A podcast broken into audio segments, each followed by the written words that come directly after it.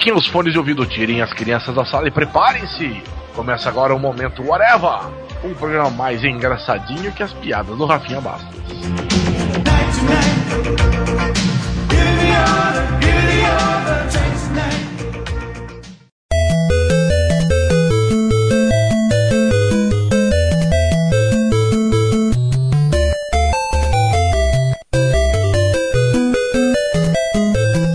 Momento Areva número 15 no ar, minha gente. E hoje tenho aqui comigo o senhor Moura. E aí, rapaziada? E o senhor Júlio. Podcast do Areva começando. Senhor Júlio, que está fazendo incursões nordestinas aí, pegando suas raízes. É que no último podcast eu fiz essa piada, mas o meu áudio tava um lixo, eu tive que fazer de novo, velho. Não resisti. Pois bem, a gente vai começar primeiro, antes de falar das notícias, das informações, das coisas que a gente acha interessante, para depois fazer a leitura dos podcasts, dos Momento Areva, essas coisas. Para quem não tá sabendo, né, se alguém estiver ouvindo aí pelo feed, o nosso site mudou, mudou, né, mudou um pouquinho, assim, só o seu endereço, né. A gente entrou numa batalha lá com a Skynet, com a Matrix, com o Agente Smith, perdemos um A, em vez de ser agora o Areva com dois As, é o Areva com um A só.com que simplificou, facilita aí para quem não queria, não entendia que tinha dois As. Geralmente as pessoas não entendem nem qual o nome, né? Mas às vezes o dos dois As atrapalhava. Agora só tem um A, então você que está ouvindo aí pelo feed, quem já está ouvindo pelo site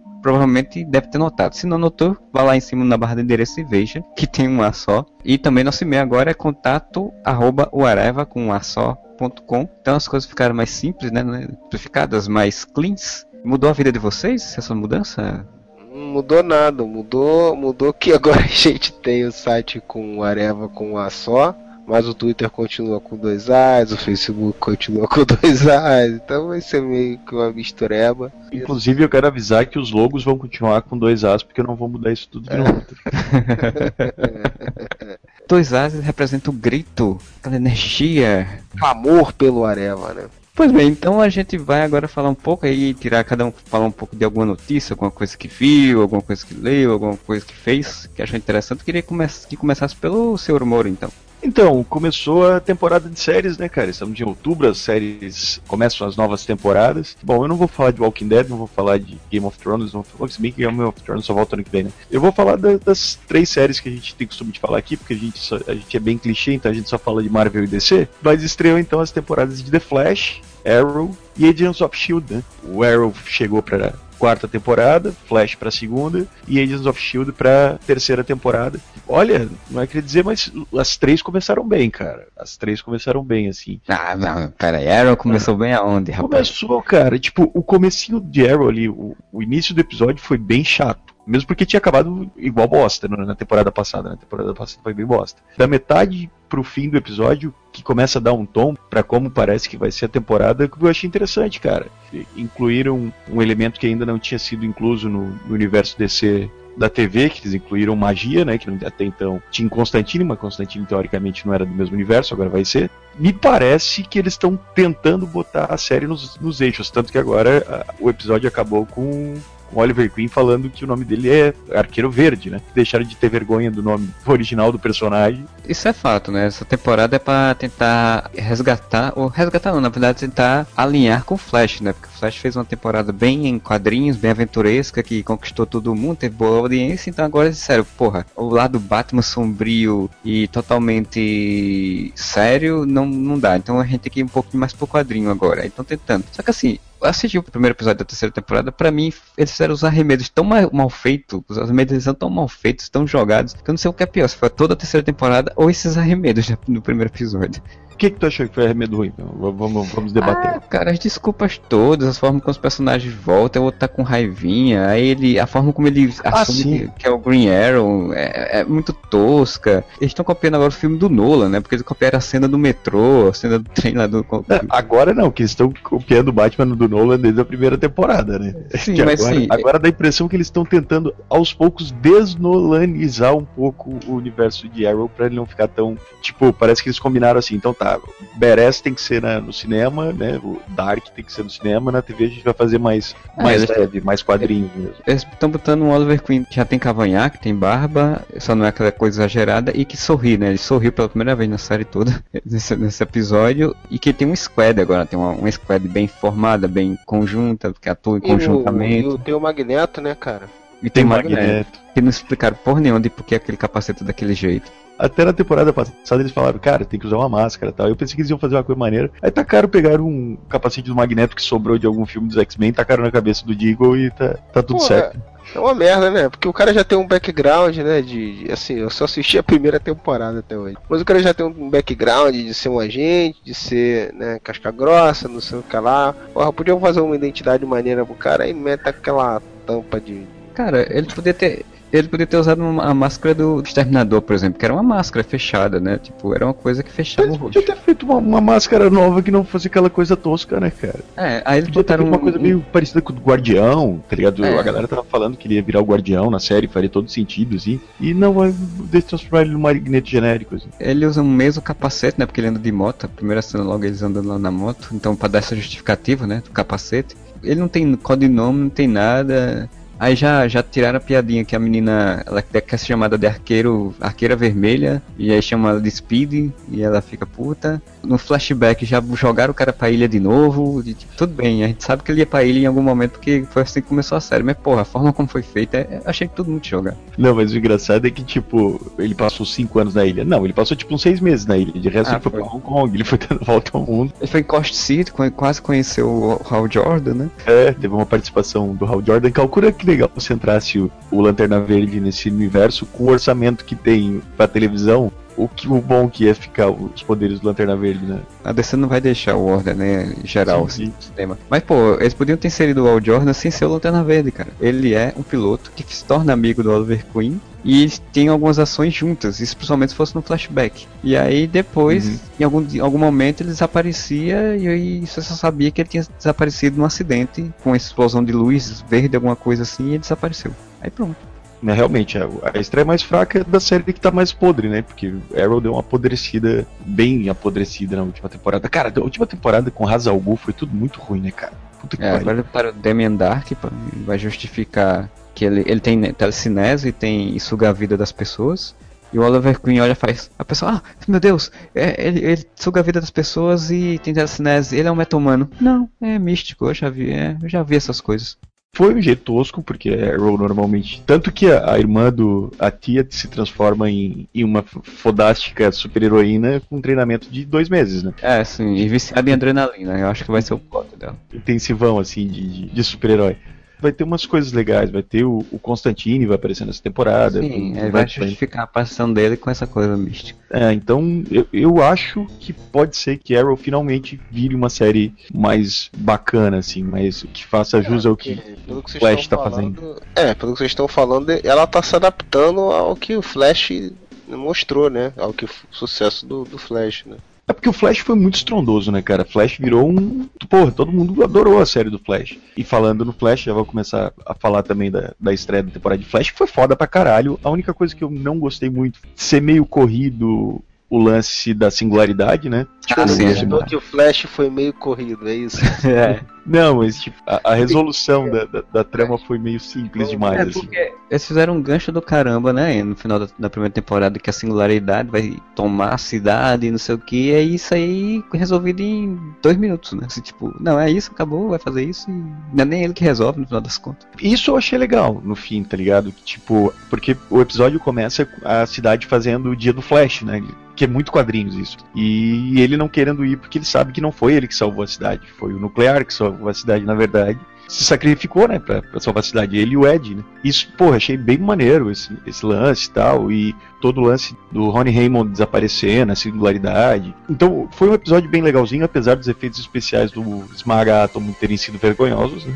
Porque assim, o Esmaga-Átomo é um personagem clássico, né? Da, da Sociedade da Justiça lá e do, do Corporação Infinita, né? Se não me engano. Enfim, mas é um personagem clássico da DC e ele é usado no sistema Smallville de ser, né? Tipo, pega um Sim, personagem vilão da clássico e, e bota como vilão, assim. E não tem muita explicação, né? Ele simplesmente aparece, o Zoom me mandou pra cá e eu tenho que matar você. E eu não entendi, eu acho que ele morreu no final, pelo que eu entendi. Tipo, se é pra usar ele de novo com aqueles efeitos do jeito que foi feito, tomara que ele tenha morrido mesmo, porque senão vai ser meio vergonhoso ele voltar. Mas em suma, o episódio eu achei bem bom, assim, bem superior ao, ao Arrow, inclusive e mantendo aquilo que o Flash apresentou na primeira temporada dele, que mudou todo, todo o planejamento da Warner em cima do, das séries, né, cara? Totalmente quadrinhos. A série da Supergirl, que vai estrear agora, mas todo mundo já viu o piloto, é muito quadrinhos, é muito super-herói mesmo. E até Gotham, cara, tá influenciado com isso. Porque Gotham, a primeira temporada foi toda, não, somos uma série policial, super séria. Agora já vai ter vilões fantasiados. Já vai ter gente usando máscara e já tem todo um mistério, assim, porque já foi revelado que Gotham, a terminou a primeira temporada, todo mundo sabendo, por exemplo, que o Thomas Wayne tinha algum mistério, que ele fazia alguma coisa de atuação antes de morrer. Já tinha entrado pra Batcaverna, ele fazia alguma coisa que ninguém sabe o que era, e que provavelmente foi por isso que ele foi morto. E já anunciaram que o vilão, ou pelo menos assim, uma coisa morta assim, dessa temporada vai ser a Corte das Corujas, né? Que é do arco lá do Zack Snyder. Então dá a entender que provavelmente a Corte das Corujas matou, provavelmente o Thomas Wayne, porque ele já fazia atu alguma atuação que possa inspirar o Batman no futuro, né? Que o pequeno Bruce Wayne está lá investigando. Cara tem, não sei se em mais de uma história tem isso, mas tem pelo menos uma, uma das muitas origens do, contadas do Batman. Tem uma história dele já ter usado, do Thomas Wayne já ter usado num, num baile de uma festa, né? Ter usado uma roupa de morcego. Mas era só isso, cara. o Grant Morrison, na fase dele, ele colocou essa lógica também, assim, que tipo, de uma foto em que tava lá no baile de máscara, Thomas Wayne usando uma, uma, roupa que não era bem de morcego, mas era uma fantasia que puxava um pouco pro, pra essa lógica do morcego, e que também teria tido atuações é, secretas e tal, e tinha essa coisa da corrupção, ele, ele era mais envolvido. Esse fetiche, né? Tentar usar o, o pai do, do, do, Batman como alguma coisa sempre. Não, a burrice é uma coisa genética nessa caralho dessa família, né, eu pensei que o moleque era todo transtornado, né? Porra, vi meus pais morrerem. Nunca Não, psicopatia genética. Porra. Vou sentar porrada em bandido pra aplacar a minha própria dor, ao invés de ajudar a sociedade com meu dinheiro de uma forma melhor. Mas não, o viado do pai já era a mesma coisa, né? Voltam agora, como eles falaram que é, o, mote da, da, temporada é a ascensão dos vilões, né? Então vão, o primeiro episódio já aparece um, um, um, cara lá, que agora esqueci o nome, que parece que é um personagem que foi criado pra série, que ele não tem compatível no, nos quadrinhos, pelo menos não por nome, né? Não aparentemente, e que ele liberta cinco vilões do, do Asilo Arca, né? Coringa Júnior, o que seria o Coringa Júnior, né? Que é o, cara que aparece na primeira temporada, que todo mundo parece com Coringa. Mais uns três e a Bárbara Gordon, né? Que a Bárbara, que não é a Bárbara Gordon ainda, é a Bárbara Kim, enlouqueceu na temporada passada e foi presa lá no Asilo Arkham os criadores da série falaram: não, cara, a gente vai ficar sempre brincando de botar um cara que pode ser o Coringa e tal. Só que a gente nunca vai revelar quem é o Coringa. Chegou no final da temporada, os próprios criadores já falaram: não, é que mandaram a gente botar um Coringa, né? Cara, a gente tem que botar. caô do Coringa, eles já tinham falado, cara, que ó, não, a gente vai mostrar várias opções e tal, né? Vamos fazer uns teasers, uns teasers de Coringas aí e tal, mas a gente não vai revelar por enquanto. Aí rolou aquela pressão, né? Não, tem que ter Coringa nessa porra. Aí eles fizeram uma pegadinha, botaram um Coringa falso. Que ridículo, cara praticamente confirmaram, né? Jogaram na cara de todo mundo pra depois desmentir. Vou dizer, ah, não, não, haha. E ainda fizeram o final merda. dele morrendo com a cara do Jack Nicholson, né? Os caras estão tirando completamente qualquer espontaneidade dos personagens, né, Sim. né, cara? Todo mundo em Gotham é o que é porque tá imitando alguém do passado. Que merda. Cara, cara, a Bárbara, velho, ela, aí tu vê o que o sucesso da Arlequina faz, né? A Sim, Bárbara é a Arlequina, cara. E curiosamente a atriz ficou melhor como atriz quando ficou doida, né? Porque, tipo, ela era uma personagem sossa, chata pra caramba, tinha função, e aí enlouqueceram ela simplesmente ela matou os pais, ah, porque um outro, outro bandido, outro vilão obrigou ela, torturou e não sei o que. Ela enlouquece e, tipo, vira Arlequina, toda engraçadinha e toda seduzindo as pessoas. E... Como Mudaram assim? completamente o personagem, porque enfiaram a Morena Bacarin na, na série, a Morena Bacarin, tipo, todo mundo gostou mais dela como namorada do, do Gordon do que da, da Bárbara. Ah, então vamos enlouquecer ela, transformar ela em Arlequina, pô. É muito novela, né, cara? Tipo, muito é, novela da Globo. É. Se não tá dando audiência, muda tudo. Cara, chega de Gotham. Fala de outra série aí, por favor. E Agents of Shield, cara. A primeira temporada de Agents of Shield, acho que todo mundo concorda que ela é 70% bem ruim.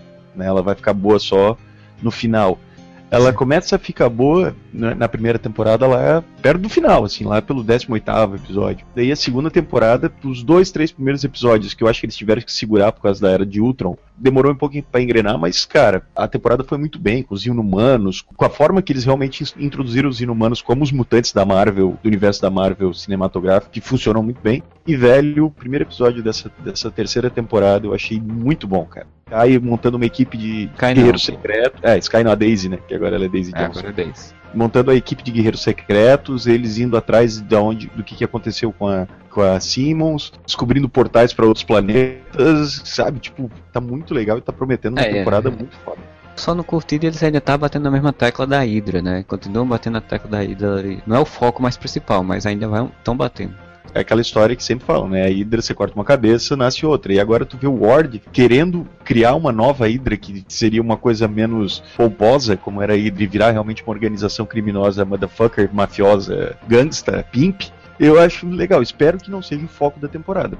Foi confirmado o Marvel Most Hunted, né? Que é a série lá com a. Arpia e o, e o marido Lance. Estão apontando que todo esse plot do Ward seja pra poder ser o plot dessa série, né? Deles caçando o Ward e, e essa história da Hydra. Então não seria o plot do Agents of S.H.I.E.L.D. de fato. Vocês acham que seguram um spin-off da série? É, não, acho que não. Porque Eu acho provavelmente vai ser um spin-off curto, tipo aquele da Agent Carter, tá ligado? É, mas a gente Carter vai ter uma segunda temporada, né? Eu Sim. acho que, acho que esse daí ele não vai ter uma segunda temporada. Acho que provavelmente vai ficar fechado só em É, uma. acho que vai ser uma minissérie, alguma coisa É. assim. Acho que, E- a não ser que seja muito bom, pra, como a gente Carter foi, pra poder Sim. puxar uma segunda temporada. Mas, Mas não. o eu- é, não. Agent Carter é bem diferente. Sim, a Agent Carter tem toda uma lógica de, de retrô, né? Retrofuturista, assim.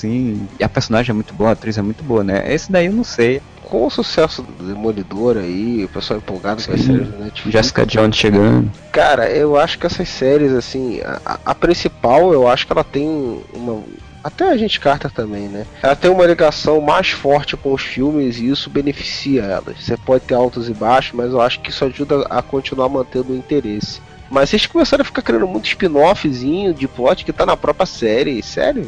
Porque, pô, é uma trama que cabe dentro da série, né, cara? Não tem necessidade Sim. de tu criar uma série nova Na só pra verdade, isso. eu acho, eu acho que isso aí foi porque o Agente Carter deu tão certo que eles ficaram, temos que fazer um outro, temos que fazer um outro, vamos. E aí depois a, a Warner anunciou que ia fazer o Legends of Tomorrow, né? A gente também tem que fazer a nossa, né? E a coisa tá em expansão, porque, por exemplo, a ABC, que é onde passa o Agents of S.H.I.E.L.D., anunciou que vai fazer uma série sobre os, os quadrinhos, são a limpeza do, da destruição que os heróis fazem, né, na cidade. Que é Ah, isso aí, mas é tipo uma série cômica, eu acho. É, eles querem sitcom. Controle de danos, mas. É, controle- é, Dam- Damage Control o nome. E eu já acho que, tipo, se fosse pra fazer um spin-off, cara, então que fizesse dos Guerreiros Secretos, né? Já que Agents of S.H.I.E.L.D. é uma série de espionagem e é pra falar sobre a S.H.I.E.L.D., pô, se é pra fazer um spin-off, pega, tira a, a Sky da série, dá uma série só pra ela e monta uma equipe de E eu- mas eu acho que provavelmente vai ser isso, Moro. Acho que provavelmente o Guerreiro Secreto provavelmente vai ser o plot para o final da temporada. Tipo, no final da temporada eles chegarem a ter, de fato, Guerreiros Secretos. E aí a partir disso eles fazerem outra série. E aí eu acho que funciona, porque tem uma série de super-herói e uma série de, de espionagem, né? Sim. Mas se tu fazer uma segunda série de espionagem, eu também não vejo muito sentido nessa parada. Também tem outra questão que, né, que é o plot da terceira temporada, que é a contaminação terrígenos, né, da, dos inumanos, que está espalhando pelos Estados Unidos e pela projeção da própria Shield lá do, do, do Coulson, vai espalhar pelo mundo rapidinho. Então, tipo, o governo já está botando isso, ah, além da, de terra, planetas caindo máquinas se revoltando e tudo sendo culpa dos heróis na visão deles, ainda tem isso, a gente está tendo pessoas sendo contaminadas que ou morrem, não, os humanos não tem problema, pessoas que estão sendo contaminadas que dão poderes e saem destruindo as coisas sem querer, né? Como no primeiro episódio, primeira cena é exatamente isso, um cara que simplesmente destrói as coisas com, que, de metal que ele toca, se O destrói. poder dele é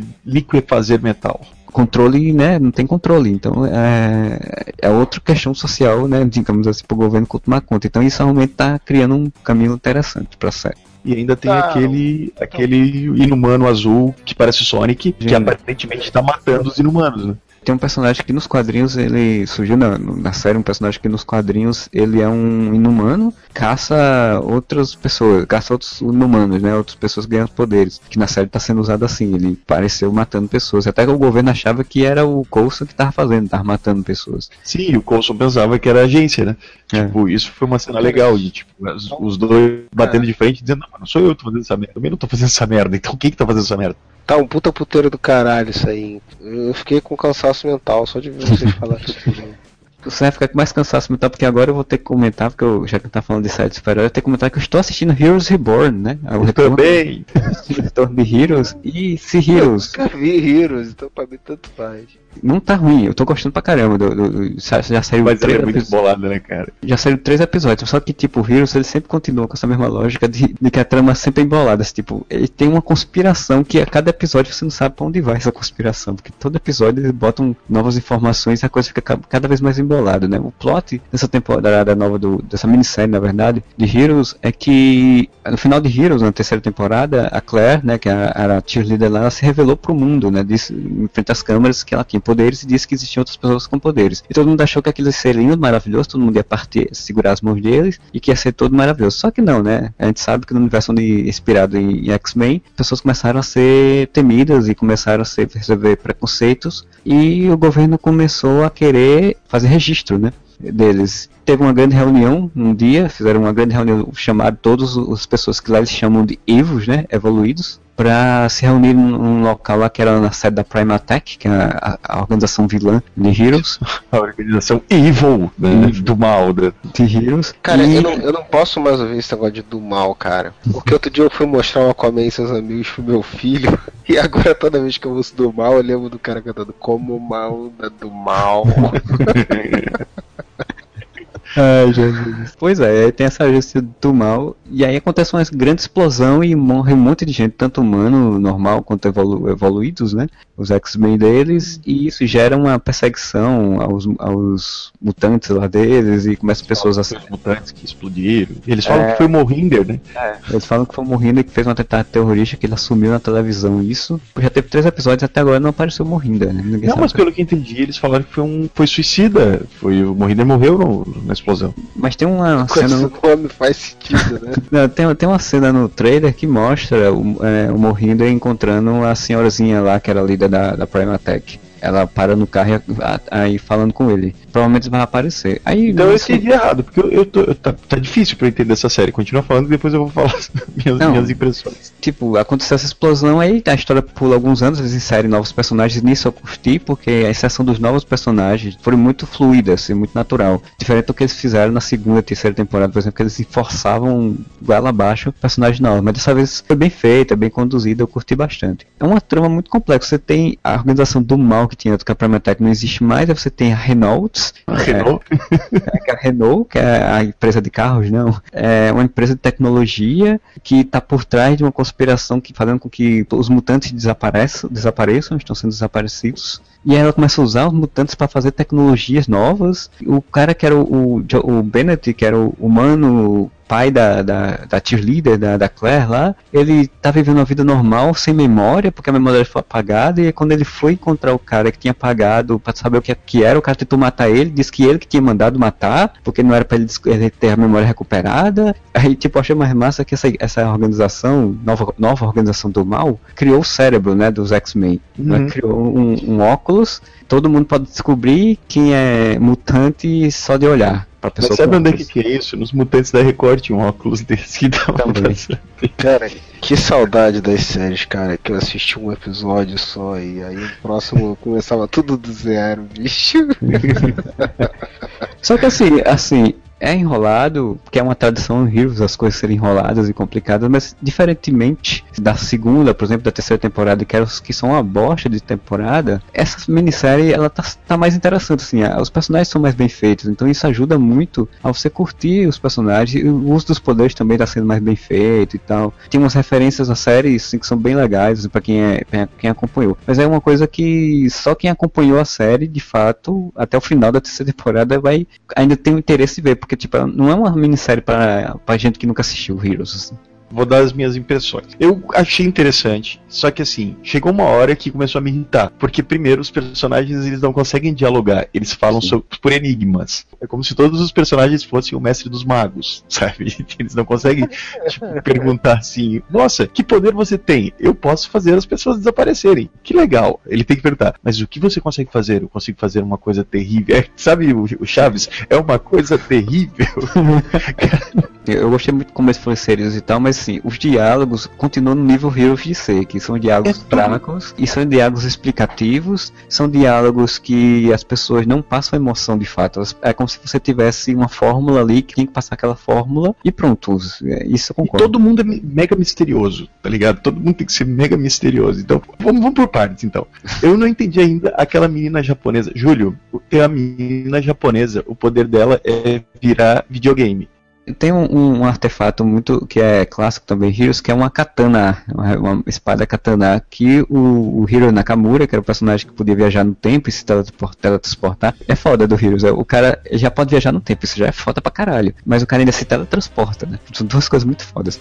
E aí agora, a- essa katana, não se sabe ainda porquê, foi parar na mão de um cara que criou um jogo de videogame muito conhecido e tal, que tem uma filha. E só que a filha é a personagem do jogo. E aí essa filha encontra essa katana e quando ela desembainha a katana, ela entra dentro do jogo. Ela Ela transporta vira, e ela vira um. ele- Tipo, eles fazem animaçãozinha de videogame, assim, sabe? Dela lutando. Pra eles poderem vender o joguinho, cara. Sim. Todos os, as pessoas, tipo, tá todo mundo buscando alguém que essa, essa a Renault capturou, tá ligado? Aí a Renault tá, prendeu todo Cara, mundo lá o que eu entendi do que o. Marcelo falou foi que eles pegaram o plot do registro de super-herói da Guerra Civil, aí juntaram todo mundo na Legião do Mal pra poder pra trocar uma ideia, com um massacre de mutantes. e agora a menina vira videogame, porra, não tô entendendo porra. Ah, tem- tem- eu não entendi a Tempestade, ou aquela menina que é a Gaia do Capitão Planeta. Eu não entendi o que, que ela faz, que tipo, tá, o céu tá ficando preto. Esse, esse é o subplot que vai ser plot geral da série, provavelmente. Porque assim, tem. Tá, ok. Isso eu entendo. O que eu não entendo é por que, que tem aquela outra mulher que fica invisível,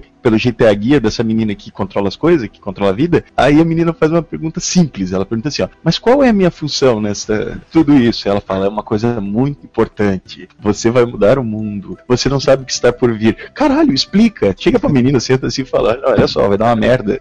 Os próprios personagens estão perdidos nessa porra. Ela fala assim, "Mas o que, que eu tô Não. fazendo nessa porra aqui? Não, É, segura tua Aí é onda tudo aí. tipo muito. Segura tua onda aí que a gente tem que ficar segurando. É que nem, é que nem tem um personagem que é um garoto que ele pode se teleportar pra lugares que ele pensa, né? Ele pensa no local e se teleporta aqui no Então- noturno. Ele tá sendo perseguido por um senhor gordinho que tem dentro de uma maleta um monte de moedinhas. Toda vez que ele vai usar um poder em alguém, ele tira essa maleta, as moedinhas e faz alguma mágica lá e a pessoa é hipnotizada ou a pessoa desaparece. Agora eu tô entendendo o lance do videogame, ó. Isso daí é parte do videogame. O garoto que se teleporta sendo perseguido por um cara gordinho com uma maleta de moedinhas.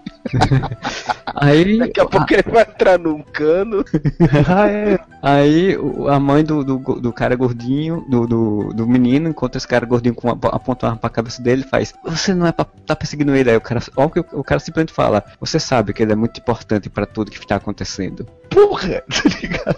Aí o, o menino, o menino sabe que a porra do gordo tá perseguindo ele. A mãe dele aponta uma arma pra cabeça do gordo. Aí o menino, menino pergunta, porque é a parte que eu acho mais legal da história, é a do menino, assim, tipo, se fosse uma série sobre aquele menino e a namoradinha e tipo, eles ia ser uma série muito legal. Aí ele pergunta pra mãe dele: "Mas mãe, por que que você apontou a arma pra cabeça daquele gordo? O que que aquele gordo?" Não, é uma coisa que você não está preparado para saber. E vamos, nós temos que ir embora. Caralho, cara, dá uma resposta na série. É uma coisa que nós não sabemos fazer o roteiro direito, meu filho. Então eu tenho que ficar botando isso aqui e não respondendo as suas perguntas. Que...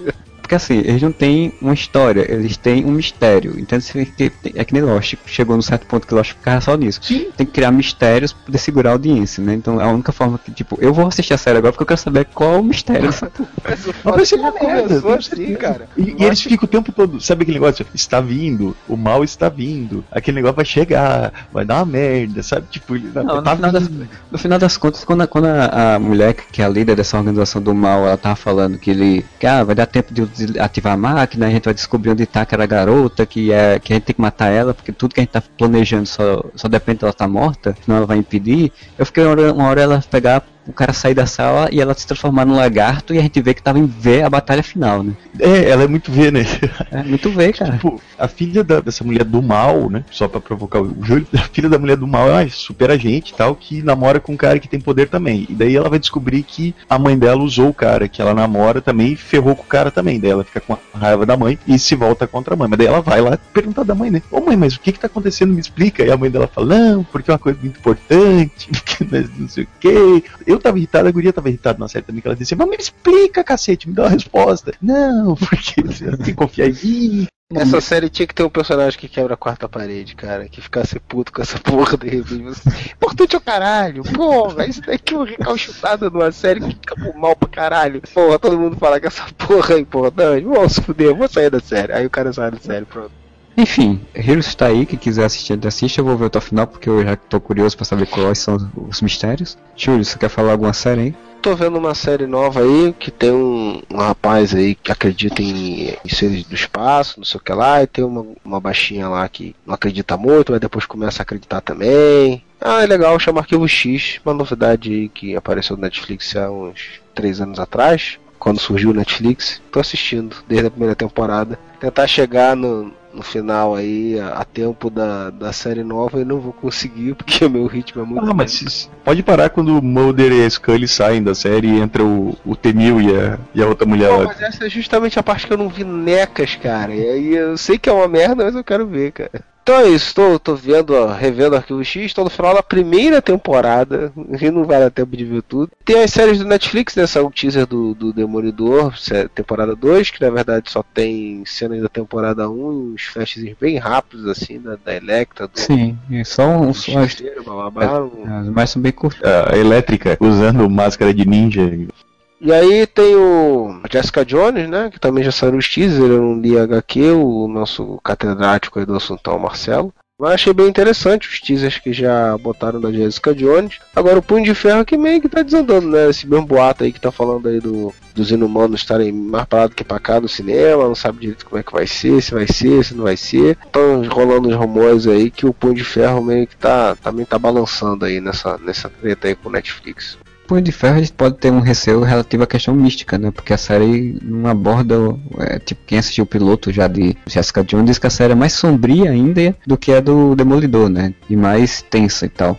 Então acho que o Punho de Ferro a gente pode ter receio porque a pegada vai ser bem diferente. né? O Cage é, também a mesma coisa, né? Urbano, sombrio. É, o, o- que eu acho que complica um pouco no caso do Punho de Ferro é dele realmente destoar das outras no seguinte sentido. A parceria dele com o Cage como herói de aluguel dá pra fazer e ela também é mais urbana. Sim. Mas as histórias solo do Punho de Ferro já é toda aquela malandragem lá do Kunlun, do, de um monte de outros caras da Serpente, do não sei o que lá, tem, o, tem até o E-Honda do Street Fighter. É meio distoante, assim, não sei como é, É. É, é bem Agora- legal, cara. É, é uma coisa, é uma trama que eu acho que seria muito, muito legal de ver em série, mas não sei como é que vai ser. Assim, custo de produção é mais alto do que as outras, provavelmente, bem mais alto destoa em termos de estilo, né? Então não sei. Talvez eu acho que eles podiam, ao invés de se aprofundar muito nessa parte mística, simplesmente pegar a série dele e fazer tipo a parceria dele com o Luke Cage, né? Na série dele, né? Uma coisa da origem dele e tal, mas trazendo pro lado mais urbano, que são as histórias dele junto com o Luke Cage, do que, do que levar lá pro Oriental.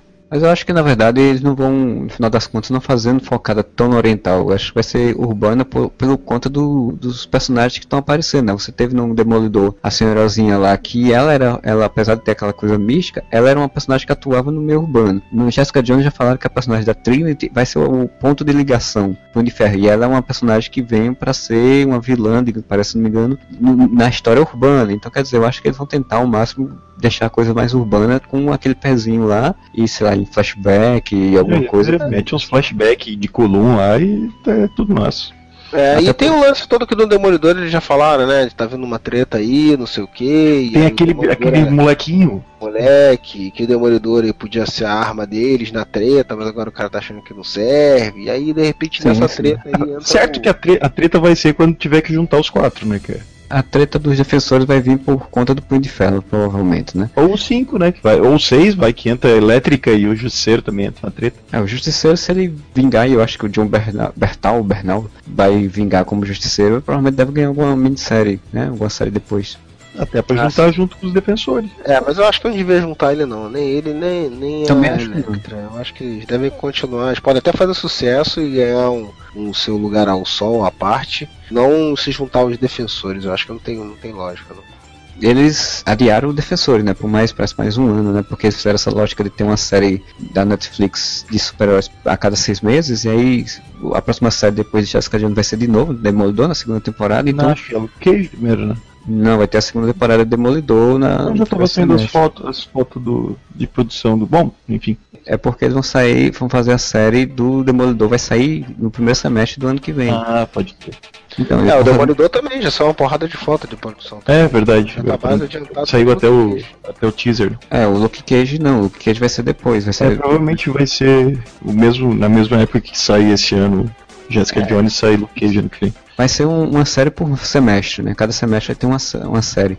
Eu não sei se eles vão entrar nessa de, de fazer segunda temporada da porra toda. Eu acho que a série da, da Jessica Jones, a do Luke Cage, a do Punho de Ferro, você consegue encadear ela de forma que dê alguma sequência na história da anterior, não focando no anterior, mas dando alguma, algumas aparições, assim, alguma sequência no que o outro, sem precisar fazer uma segunda temporada. Do Demolidor, É, o Cage já tá na série da Jessica Jones, né?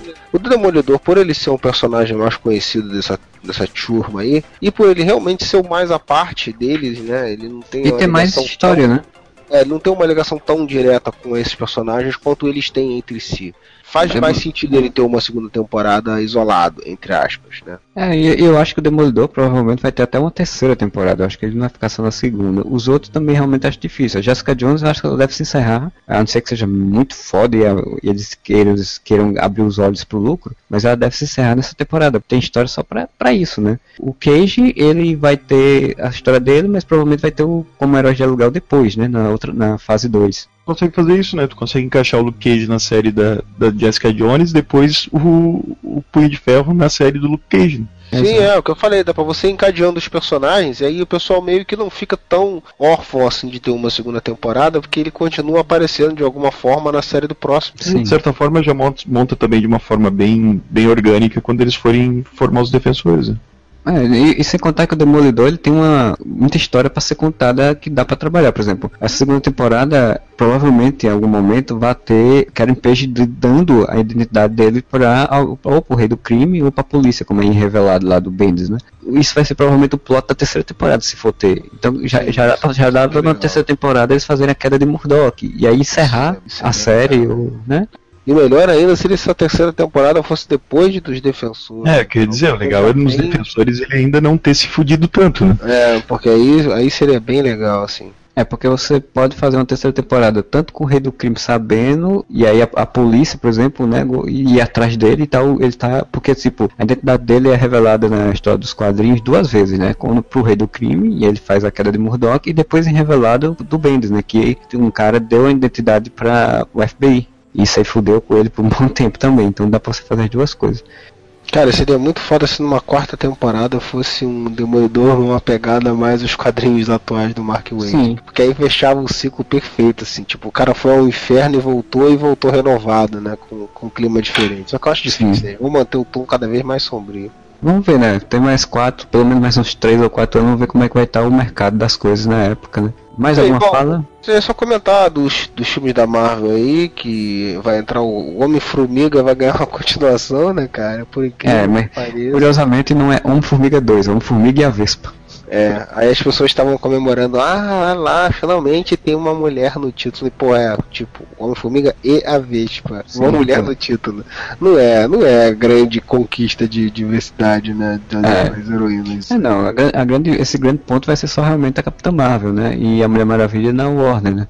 E, e, e a viúva, infelizmente, nunca vai ter. E eu- hoje em dia eu consigo entender porque a viúva não vai ter um filme dela. Ela poderia até ter uma série, mas eu acho que dificilmente porque a Scarlett Johansson não vai ter. Ela não vai ter porque a Marvel trabalha com seus protagonistas com coisas megalomaníacas, né? Tipo, são pessoas com poderes, com habilidades super gigantescas para poder ela realmente fazer uma coisa gigante. E a viúva, ela, apesar de ser foda, ela não é para isso. Ela é para coisa mais estilo. Então, eu acho que provavelmente nunca vai ter um filme dela mais por conta disso do que por conta dela ser mulher. Ah, cara, eu acho que a aura de mistério que envolve ela sendo revelada aos poucos nos filmes que ela faz parte, eu acho que funciona bem melhor Sim, sim. que se ela tiver uma trama focada nela. Até porque uma trama focada nela ia ser um orçamento me- até um orçamento menor e a Marvel não trabalha com orçamentos pequenos, né? Então ela sempre quer fazer muito mais, muito mais legal você introduzir uma capta assim, desculpa Scarlett, porque o seu personagem é foda pra caralho, como se ela tivesse me ouvindo. Mas o. Eu acho muito mais legal eles introduzirem uma Capitão Marvel já com um destaque tendo um filme próprio, assim. A viúva já, já- você já teve lá, né, os, os seus pequenos mostras aí de alguma coisa da origem dela. É, até na série da gente Carter a gente tem referências a viúva. Sim. então. E, e vamos falar a verdade, cara, é a parte que é o, acaba virando o recheio da- do- do- dos filmes de Vingadores, cara. Porque, tipo assim, a, a trama, a massa do bolo é bem merda, né? e essas relações pessoais, tipo a dela com o Gavião e tal, isso que dá, tipo, um- uma. um- traz uma humanidade pra aquilo dali, um negócio que tu. Porra, que maneiro, cara, eu não, não imaginava isso como foi no. no Deixa de ser uma coisa só massa velho. é, cara, que você fala assim, puta, olha que foda, cara, a origem da mulher foi foda, o, o, o lance dela com o Gavião é isso daí e tal. Traz um- uma dimensão diferente dentro do, daquele mundo grandioso ali, que é bem legal, assim. Botar um filme inteiro vai, vai matar isso daí pros outros filmes. É, a Capitã Marvel ela se encaixa muito melhor desse- dessa lógica porque ela já é essa coisa mais megalomaníaca mesmo, né? essa coisa de superpoderes e coisas gigantescas, né? E vai vir o Thanos, então provavelmente vai ter ligação com isso, então vai ser uma coisa maior. Então dá pra entender. Dá pra tipo ela fazer um embate com a Mulher Maravilha cinematográfico, né? Eu acho assim, os personagens femininos que já apareceram, que infelizmente são bem poucos, é, é a Viva Negra, Feiticeira Escarlate, a Gamora, que já apareceram em, em tramas de grupo, eu acho que elas têm que ter o seu papel expandido dentro daquele de grupo. A Gamora, por exemplo, eu acho que foi assim.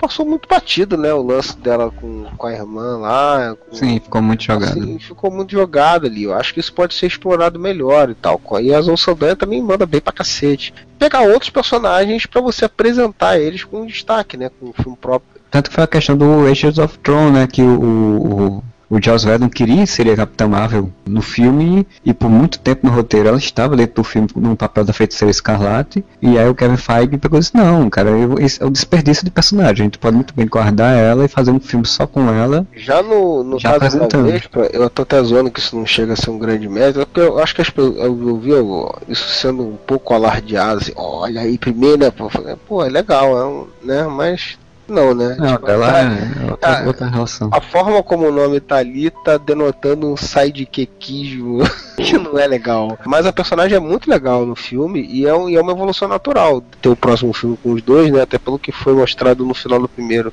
Sim.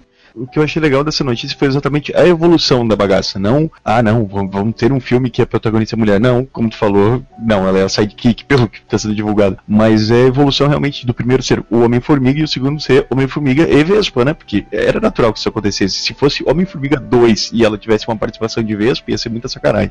Ah, sim. No final das contas, ela que vai ser a fodona do filme, o Homem-Formiga vai fazer as merdas e vai Ele dar vai ser engraçaralho e ela vai ser a mega foda, cara. É, é, vai, vai virar. Ele vai ser o sidekick dela, na verdade. Provavelmente, como a pegada do filme Homem-Formiga foi pegada de, de assalto, né, provavelmente vai ser nessa lógica, tipo, os dois atuando em campo com o Hank Pym controlando de, de base, né? Tipo, como um seriado de, de, de Aaron, por exemplo, é que tem uma pessoa controlando, como sempre tem, né? Essa relação. Deu uma, uma, uma sacudida aí né, nos, nos cronogramas aí dos filmes, né? A Marvel ainda anunciou mais três filmes sem nome ainda, né? Pra 2020. Anunciou que, que vai ter a partir de 2017, se não me engano, vão- ter três filmes por ano, né? E que em 2020 vai ter mais. Já anunciou mais três filmes que ainda não deu nome, né? Mas vai- a gente já sabe que vai ter mais três filmes em 2020. Caralho, é filme pra caralho. E daí eles não deram os nomes porque eles ainda não sabem qual vai ser a bilheteria que vai dar Pantera Negra, o Doutor Eles não Estranho. sabem Nem que filme que eles vão fazer ainda. porque- É, porque, tipo, provavelmente eles vão deixar lançar Pantera Negra, Doutor Estranho, todos esses filmes dos personagens novos, e o que der certo é continuação em 2020, né, cara? E ainda tem uma Homem-Aranha dessa o lógica. Homem- não, eu um, acho um- muito um dos três difícil. filmes certamente é Homem-Aranha, né, cara? Dois. Não, não, não é, porque ali é o cronograma dos filmes que pertencem à Marvel. E os filmes, Hum. os filmes que pertencem à Sony tem um cronograma À separado, à parte, né? Eles até deram uma mexida no cronograma deles, né? Pra, porque eles estão juntos ali no barco, mas não chega ao ponto deles, deles divulgarem dentro do cronograma deles um filme que é da Sony. Eu tava pensando o seguinte também: o primeiro filme do Homem-Aranha solo é o que? 2017? Logo É. depois de. Um ano depois de Guerra Civil, né? Uhum. Pô, se a ideia dos caras é manter o Peter Parker no colegial durante muito tempo, que é o que eles falaram, é que os filmes do Homem-Aranha vão ser filme de colegial, velho, vai ter que ser Harry Potter, vai ter que ser um filme por ano, cara, pro moleque não ficar com 30 anos de, de dia pra noite. É, né, a ideia inicial, pá, no momento, é fazer uma trilogia, né? Uma trilogia dos três, que se faça cada filme em um ano do, do Cara, colegial. Eu vou te falar, essa porra vai ser muito filme, bicho. A Não. Marvel tá expandindo num ritmo frenético. Eles não vão fazer só três filmes do Homem-Aranha nem fudendo. Os filmes da a Sony tá querendo engrenar também com uma porrada de filme do Homem-Aranha, de coisas relacionadas ao Homem-Aranha e bibibi bobó. Os X-Men continuam aí, né? E agora tá querendo fazer filme dos novos mutantes. Já vai ter o Deadpool, vai ter mais o Wolverine.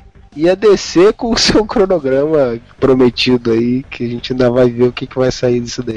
Que tudo depende do sucesso de um filme pra ela confirmar todo o resto, né? Exatamente. Se saísse Batman vs Superman, aí é um grande, grande risco, né? Se Batman vs Superman não fosse acho, grande sucesso. vs, eu acho que Batman vs Superman vai se fazer sucesso, cara. Não, porque eu o acho que vai apelo, é- uma o apelo é muito grande, cara. E por mais merda que eles façam, que eu acho que vai fazer merda, o apelo é muito grande, É, cara. agora, é, Batman tem que chegar. Sucesso agora, nesse ponto, sucesso pra eles tem que ser um bilhão, né? É, porque, tipo, é capaz de dar 999 milhões e a Warner dizer cancela tudo que foi um fracasso.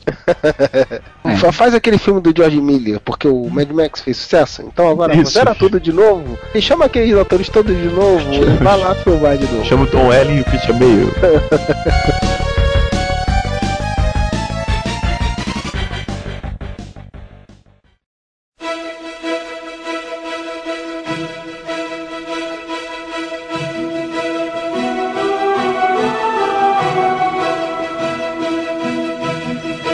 Então vamos agora, gente, pra leitura de comentários dos podcasts do Momento Whatever e coisas afins, né? Primeiro é do Momento Whatever 14, né? Que a gente falou do Quarteto Fantástico, falou dos- das previsões do Perdido em Marte, né? Do que a gente imaginava, e falamos sobre o SPT, fazer aniversário naquele dia. Perdido em Marte Magnetar, estreou nos cinemas e fudeu com a- o senhor Marcelo, que fica aí, não, Ridley Scott, tá velho, Pedro não sabe mais, prometendo, é merda. Fudeu, o filme é bom pra caralho. É, mas é porque o Ridley Scott tinha um livro É, não pra interessa. se Não basear. interessa, se fudeu. Bom livro, por sinal. Não interessa. Então, que tirar o chapéu que o povo Perdido em Marte é um filme muito legal.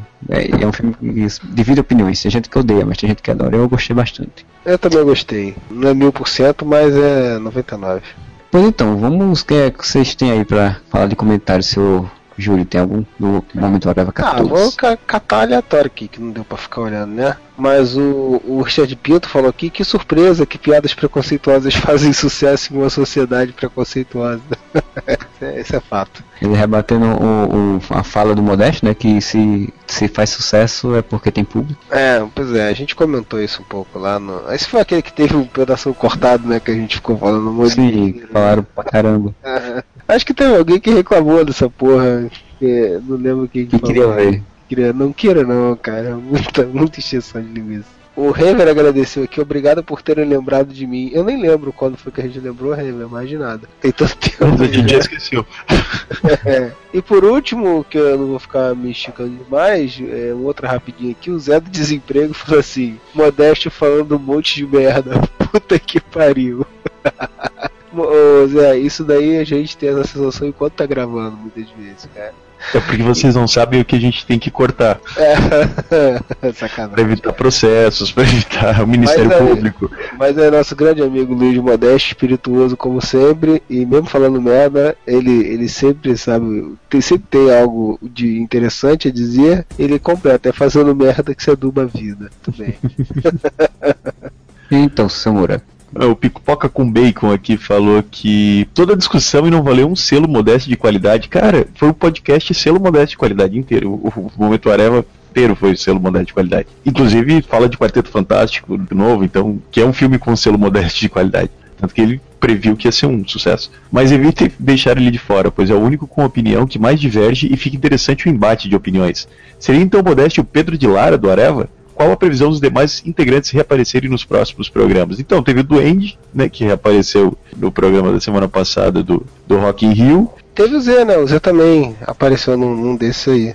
Ah, é, o Zé, o Zé re- ressuscitou também um desses podcasts. Desse aí. E, é isso, né? Quem sabe um dia outros aparecem. Mas aguardem, talvez um dia vocês voltem a ouvir a voz de Alex Matos, Romenik Zedek, Guilherme Balbi, né, esse povo que foi tragado pra dimensão negativa e a gente não sabe onde é que anda. É, só depende deles, cara, na verdade, entendeu? Só pra você saber que não tem uma cúpula que veta participar, não. Só depende dos caras quererem gravar e terem disponibilidade no horário maluco que a gente grava, só isso. O Luciano Abraão aqui, o fã do MDM, falou saudações pessoal, escrevendo aqui antes de ouvir. Poxa, a Angélica já passou pelos 34 anos do SBT. Por que ela não tá no banner? Porque é porque ela tem uma pinta e o coisa não tem pinto? Mas, ah, cara, é porque assim, tipo, é, realmente dessa vez foi falha minha, cara, não colocar a Angélica. É porque a Angélica tá na Globo, não ia, não ia bater ali com uma homenagem ao SBT. É, é uma mancha, é uma mancha na homenagem. Pô, é muita sacanagem, porque é um combo da família Angélica, que é a Angélica apresentando o programa, acaba, ela já entra o marido dela, que também é global, aí não tem como você botar isso Ah, como daqui a pouco vai ter um programa infantil pros filhinhos também. Vai, a TV Globinho Vai- apresentada Vai pelo, começar pelo- com a TV Globinho, com os Roquinhos e, e Angeliquinhos. Então não, não tem como, não, não, não caberia bem uma homenagem ao Silvio Santos colocar a Angélica e toda a família pinta de táxi no banner. Então, putz, falando em Angélica, ela apareceu no Estrela semana passada vestida de fada bela. Por que não? Mais algum? Não, é isso aí, fecha a conta e passa a régua. Bom, então eu vou ler aqui só o Dono Macho, na verdade, porque ele fala, diz que, me desculpe, mas nada se salva em Quarteto Fantástico, e aí ele começa a destilar um monte de coisas que ele não curtiu, e no final ele diz, não quero mais falar dessa bosta, mas já falou bastante, então... né? É, ele falou não, bastante, e- então ele não quer falar mais. né? É, e eu acho que ele também não quer ouvir tudo que ele falou de novo. É, então, né? pois é. E nós já estamos de saco cheio desse filme também. Claro, não, vamos pular então pro dupla de dois, um que a gente falou do Bom de Briga e do The Prophet, e só tem três comentários, que é uma coisa linda, É, cara. cada um é um. Fiquei um pouco decepcionado, porque eu achei que esse formato de programa seria bem legal, a gente revezando integrantes, não sei o que lá.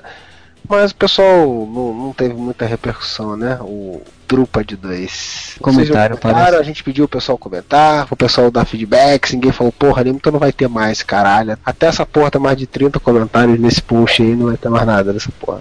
Esse negócio de comentários tá, tá difícil nesse mundo blogístico, mas Ah, também não faço questão não, eu tô brincando, mas assim, eu, eu, eu queria. Eu achei que ia ter algum uma repercussão um pouco maior aí do, desse podcast nesse formato novo, porque eu achei um formato legal, mas paciência, não, não teve. O Luciano Abraão só que falou aqui, gostei, boas dicas. O Fernando Fonseca, que é suspeito, afinal de contas ele grava com a gente direto, falou boa sorte com o novo projeto, baixando para curtir. E o Pipoca com Bacon fez algum comentário interessante aqui. Dúvida: o Areviano, o Arevense ou o Whatever? E aí, o que, que vocês acham? Whatever. Certo. Whatever no sentido de Não, pode ser qualquer um deles. pode ser vários também. Pode ser o Arevista, O Arevense. o Arevense, já ele falou o Arevense. Arevense. Ah, ele falou Arevense.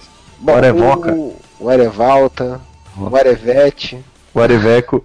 Bom, vocês escolham cada um o seu próprio, o seu próprio codinome. o- Sua O própria Arevense. etimologia. É, É o seu a sua própria naturalidade.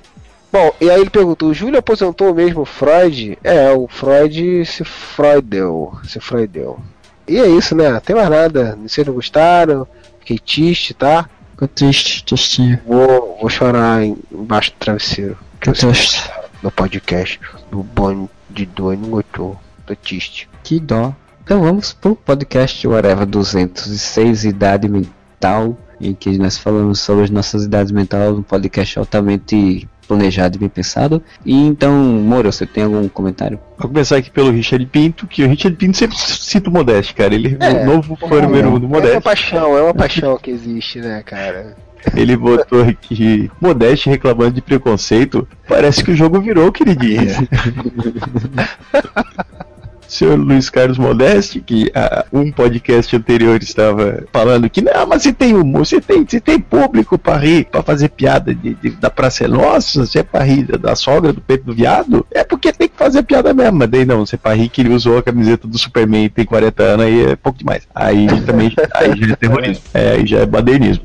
Luciano Abraão aqui falou: Não preciso fazer esse teste para saber que minha idade mental deve ser uns 8 anos. O problema é que o sedentarismo me deixou com o corpo de um septuagenário. A minha idade editorial é DC e minha idade financeira é se eu perder as pernas ou uma surra no Batman. Paz. Então, né, o Luciano tem várias idades diferentes, mas eu gostei da ideia de ser um cara de 70 anos com idade mental de 80, não tendo nenhuma dessas duas idades. Não, idade mental de 8. É, de 8. Idade física de Física de 80 set- com, de 80 com mental de 8. Dá, dá um. financeira de mendigo sem pernas. Tá foda, tá foda, não tá fácil pra ninguém. Todos, todos, todos estamos assim. Todos crise. podemos dar uma surra do Batman na situação. É culpa da crise. E o JJ aqui que falou: Como ser adulto, maduro ou inteligente se estivesse realmente valendo alguma coisa nesse mundo? E poxa, que emoção, meu teste deu 35, tô me sentindo um garoto. O Fernando botou aqui, que participou do podcast, ele falou um comentário, né?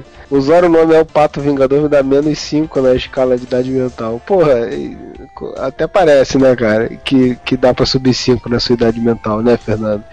Deu, acho que 12, eu não lembro quanto que deu no podcast. Dizendo que se não usar esse nome, você sobe 5. É ruim, hein? É ruim, hein? O Zé do Desemprego falou: meu teste sempre dá 53 por algum motivo. É, não sei, se fosse 56 eu ia dizer que é por causa do Prona. O Mega Mendigo disse: Meu teste deu 30, que é quase a minha idade. Aposto que daqui a 10 anos, quando eu refizer esse teste, o resultado vai ficar menor. Tem outros testes lá que são muito loucos, tipo, qual a cor do seu ego? Puta que. O ego é é uma coisa importante saber a cor dele. Exatamente, que bosta, né, cara? Então vou ler o que sobrou aqui, que Poca com Bacon, que ele disse, vocês poderiam aproveitar a discussão com o Modesto no programa anterior e fazer um podcast sobre caracterização e representação de personagens, envolvendo esta questão de caricatura e estereótipos, utilizados para reforçar uma visão ou criticá-la. Quem sabe até aproveitando esse novo filme de Regina Casé, caso algum de vocês já tenham assistido. Eu assisti Poca com Bacon, o filme é bom, mas não, esse tema é muito complexo, muito cansativo, Eu não É entendi a muito- sugestão. muito adulto. É aquela discussão que a gente teve, que foi cortada, providencialmente cortada do outro momento Areva, eu acho. É, ele tá falando sobre representatividade de personagens, que, que usando caricaturas e estereótipos, que é o que o humor faz. Ah, entendi. E, e aí ele tá dizendo que a gente podia fazer um podcast para reforçar essa visão crítica utilizando o filme da Regina Casé, que ela faz uma empregada nordestina. Não utilizando, né, mas citando ele, eu quis dizer. Sim, Bom, a gente, a gente meio que já trata desses assuntos, né, quando a gente fala, que volta e meia a gente traz à tona, né. Eu acho que tem, vai ter ainda outras discussões. Tá tendo. É, vão, vão ter outras discussões similares, parecidas ou não ainda. Vamos ver, vamos ver. Mas assim, fazer por fazer mais um podcast desse. Acho que a gente já fez alguns, né? Ou não, né? Sei lá, sapinho. É um tema que tá sempre nas pautas aí, mesmo que seja subconscientemente, e o Modesto toda semana sugere alguma coisa nesse tipo, e toda semana eu digo, não, não, Modesto, não falar sobre isso, isso é muito complexo, eu não quero falar sobre essas coisas. O Onimaster fala, esse teste está completamente errado. Ele disse que eu tenho a idade mental de uma pessoa de 30 anos, mas eu só tenho 29. É verdade, totalmente errado. Ah, é porque você escolheu Paris ao invés de. Qual era o outro lugar? Tinha- Disney. Disney. Tivesse escolhido Disney, dava menos, cara. Aí, em vez de dar 30, dava, sei lá, 12. SS. Essa é a lógica daqui. Pois então vamos para o podcast sobre robôs. Pessoas que roubam coisas, não, são os animais, são os ah, bostinhos. meu Deus. Sério, Marcelo? Tá, tá foda. Não, né, eu velho? não fiz essa piada no podcast, eu só me lembrei depois. Não, cara. Que pariu. É, Moura, lê aí um comentário. Começar aqui pelo Renver, nosso querido Renver, que pediu primeiro traga o Alex de volta do limbo. Cara, é só ele vir. Ele convidado Não, ele. vamos, vamos- vamos fazer, vamos fazer contato com o Alex só pra ele falar que vem e aí no dia ele não aparece. Vamos Uma das múltiplas personalidades do Alex pode aparecer, quem sabe. Prometo fazer esse contato com o Alex. Uma vez eu falei com ele, deve ter uns dois meses atrás. Falou, pô, saudade de gravar com vocês e tal. Vou, vou, vou, vou botar pilha nele de novo e aí provavelmente ele não vai aparecer. Mas vou fazer. O, o Alex, vira e mexe, ele comenta um post meu, assim, aleatoriamente, com algum comentário que eu olho e digo o que, que ele está querendo dizer, e depois. eu Mas o Alex, ele é, ele é um enigma, né, cara?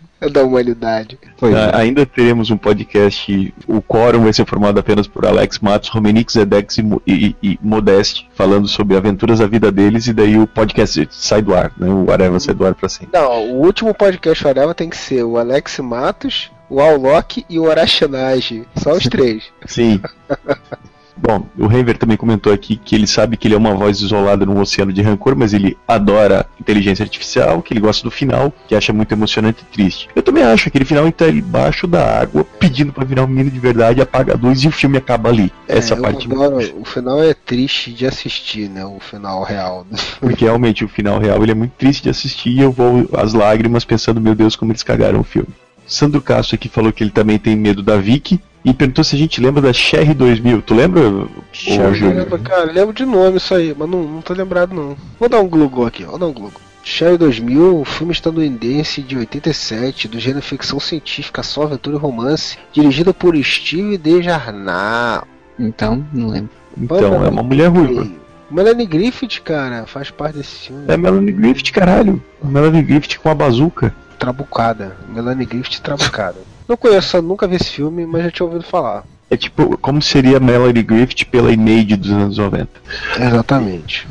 E o Mega Mendigo falou: robô, um robô maneiro de citar é o Homem-Máquina da Marvel. Um androide alcoólatra e um verdadeiro tarado sexual que queria uma versão robótica da Capitã Marvel que chorasse e dissesse que ele era fodão. É, verdade. E eu esqueci, realmente eu tinha, eu tinha pensado em falar do Homem-Máquina, eu esqueci. Porque o Homem-Máquina eu só vim conhecer, na verdade, por, pelaquela minissérie Terra X, É, eu só vi no Terra X também que ele encontra com, com, com o Vigia. o né? que eu achei muito bonito, muito legal aquele design lá. Não sei se é o original também, acho que não. Queria citar aqui também, eu ia terminar o Mega Mendigo, mas eu acabei de notar que o Rodrigo P. Freire ele respondeu uma dúvida minha, então vale a pena ser lido aqui. Botou aqui, respondendo a dúvida do Moura, no final do filme Mulheres Perfeitas fica explicado que na verdade as mulheres não são robôs, mas sim tinham alguns implantes para serem controlados pelos maridos. O robô do filme na verdade era o marido da dona do condomínio, que no caso é o Christopher Walken. Bom, pelo menos é isso que eu lembro, porque já faz muito tempo que eu vi esse filme. Se alguém tem que ser um robô, tem que ser o Christopher Walken, né? Sim, porque o Christopher Walken é um robô, é um O demônio. legal, o legal é que ele respondeu sua pergunta, mas ao mesmo tempo ele disse que, ah, sei lá, é isso que eu lembro. Quer dizer, não quer dizer que isso também seja realidade, entendeu? O One Master vai ali e dá uma reforçada, que ele bota, cara, e a versão original desse filme é muito bizarra. Nela os caras realmente substituem as mulheres por versões robôs delas. E tipo, os caras são nerdões, e as mulheres são lindas. Como esses nerds arranjaram mulheres em primeiro lugar? É uma boa pergunta, eu não, não me perguntei como é que o, que o Ferris Bueller conseguiu ficar com a Nicole Kidman antes de transformar ela num robô, né? Faz sentido essa, essa questão. Mas ele é o Ferris Bueller, né, cara? Não, mas ali ele não era o Ferris Bueller mais, né? O Ferris Bueller que eu assisti no, no filme lá com a Reese Witherspoon. É, então, ele é o Ferris Bueller de eleição, ele não é o Ferris Bueller de curtir da vida doida. Cara, ele Exato. só fez um personagem carismático maneiro só naquele filme, né, cara? Só? Todos os outros personagens da história Porque- da vida dele são problema- merda, né, cara? O problema do Matthew Broderick é que ele envelheceu mal. Ele ficou com cara de babaca, de bobão Mas nem assim. naquela época, cara. Só fez esse filme naquela época também, esse viado, né? O ator adolescente descolado da época era o Michael J. Fox, né? É, então chupa. Olá, Luciano Abraão, que não esquece da, da Angélica nunca, tem que falar, né? Por um segundo achei que não iriam citar o robô Flávio Alessandra, e por um segundo a citação acabou. É, foi só uma citação, cara. Paciência. É uma pena que nunca fizeram um robô Angélica. Cara, ele, ele, ele tá pior que a gente. Ele tá. Bicho, você tem que ser tratado, Luciano. Mais obsessivo que nós, cara. Cara, não tem nada a ver com o robô, a Angélica, e até nisso ele quer enfiar a Angélica, cara. Meu Deus do céu. O Pipoca com Bacon fala que o indiano de um robô em curto circuito 2 é interpretado pelo Chuck Fishman, no seriado com o gato que traz o jornal de amanhã, hoje, Early Edition. Eu sempre quis ver esse seriado, cara. É, seria achava- legal. Eu achava o, o- o comercial dele muito intrigante, assim, mas eu nunca parei pra ver. Você acredita que, tipo, eu li esse. Porque eu, eu assisti uns episódios desse Early Edition, assim. Aí eu fiquei pensando que o plot era o cara acordava de manhã e ele via. O, porque eu vi nos episódios, né? Ele via o jornal, ele sabia as merdas que ia acontecer e daí ia lá impedir as merdas de acontecer. Aí eu pensei, cara, isso aí deve ter du- durado o quê? Umas duas ou três temporadas. Cara, durou umas oito temporadas isso, tá ligado? Tipo, É, eles foram, eles foram complicando as coisas, né? foram criando coisas, se não me engano. muito curioso, assim, de o que, que se desenrolou dessa história, sabe? Com Se eu não me engano, se eu não me engano, em algum momento da, da série ele conhece outras pessoas que também tem essa. é, recebe também um jornal, e aí, aí parece que tem alguém que. o- o- Aí tem uma corporação do mal que, que persegue É. essas pessoas. Tipo, tem a contraparte do mal, tipo, a pessoa que, que recebe o jornal e vai fazer com que a, que a, a coisa aconteça, diferente do que ele tem que O impedir. espírito de porco do caralho, né, cara? O cara me Ah, mas tem- "Não, tem- merda aqui. Vou lá tirar foto, vou lá assistir essa merda. Isso, isso é bem comum, tipo, True Calling, que tinha uma sériezinha que era a mesma lógica também. A menininha, ela sabia as coisas que ia acontecer, ela tinha que impedir. Depois, no final da série, acho que na segunda temporada, aparece a, a contraparte do mal, assim, o cara que tinha que fazer as coisas acontecerem. Por causa desse, desse comentário do Luciano Abraão, eu passei um dia inteiro na Wikipédia lendo sobre o Early Edition. Bom, o Coro King, agora achei aqui, foi o Coro King que reclamou da, da, da parte cortada aqui, ó. Preciso voltar a ouvir os podcasts na data do lançamento, assim poderei reclamar na hora. Por exemplo, do momento Areva 14. Altas conversas que achei interessantes foram puladas, agora eu fiquei aqui com vontade de saber o que o Mora e Freud estavam falando. Estou indignado, me devolvam o vosso dinheiro. Me devolvam o vosso dinheiro. Pô, cara, você nunca deu o dinheiro e aí te devolveu o nosso dinheiro pra você. Pô, né? Tá chapado, bicho. É que nem o André Marques lá no. Pelo menos o Mandra Max fez um mocotó, que bom. Então eu vou ler aqui o comentário do Richard Pinto, que ele falou que história do futuro e passado se confundem. Highlander 2. serve de exemplo de Vamos nada. falar de Highlander Só serve pra 2, né? esquecer aquela merda. Esse negócio de passado e futuro, só me lembrei agora que eu assisti, eu, acho que um mês, um mês e pouco atrás, finalmente é, é, em algum lugar do passado, eu nunca tinha assistido. Porra, filmaço, filmaço. Eu nunca vi Highlander 2. Ah, você é um cara feliz. E o Fernando Fonseca, ele disse que ainda, é, tipo, ele comentou duas vezes. Então, a primeira vez foi, ouvindo o podcast, lembrei de cara que vi A Princesa e o Robô no cinema. Me senti muito velho ao ver que o filme é de 83. O ano que eu nasci era o ano que eu estava no cinema vendo A Princesa e o Robô. E depois ele falou que ainda ouvindo o podcast, então ele segue né, a lógica de, de frases, me lembrei do Lampadinha, ajudante robô do professor Pardal. E realmente, eu também, tempo depois, eu me lembrei que tinha o Lampadinha e a gente não citou. Isso não serve pra porra nenhuma, né? O lampadinha só fica ali, né, de mosca de padaria ali. Não faz Só, porra ser- só serve pra ser um pseudo provável, quem sabe, bonequinho que eu não sei se É, existe. só serve pro professor Pardal falar pra ele as coisas, provavelmente. É, ele é a orelha do professor Pardal. Mas é. Ele é o, o- o- aquele do, do Snoopy, né? O outro. É, não- Woodstock do professor Pardal.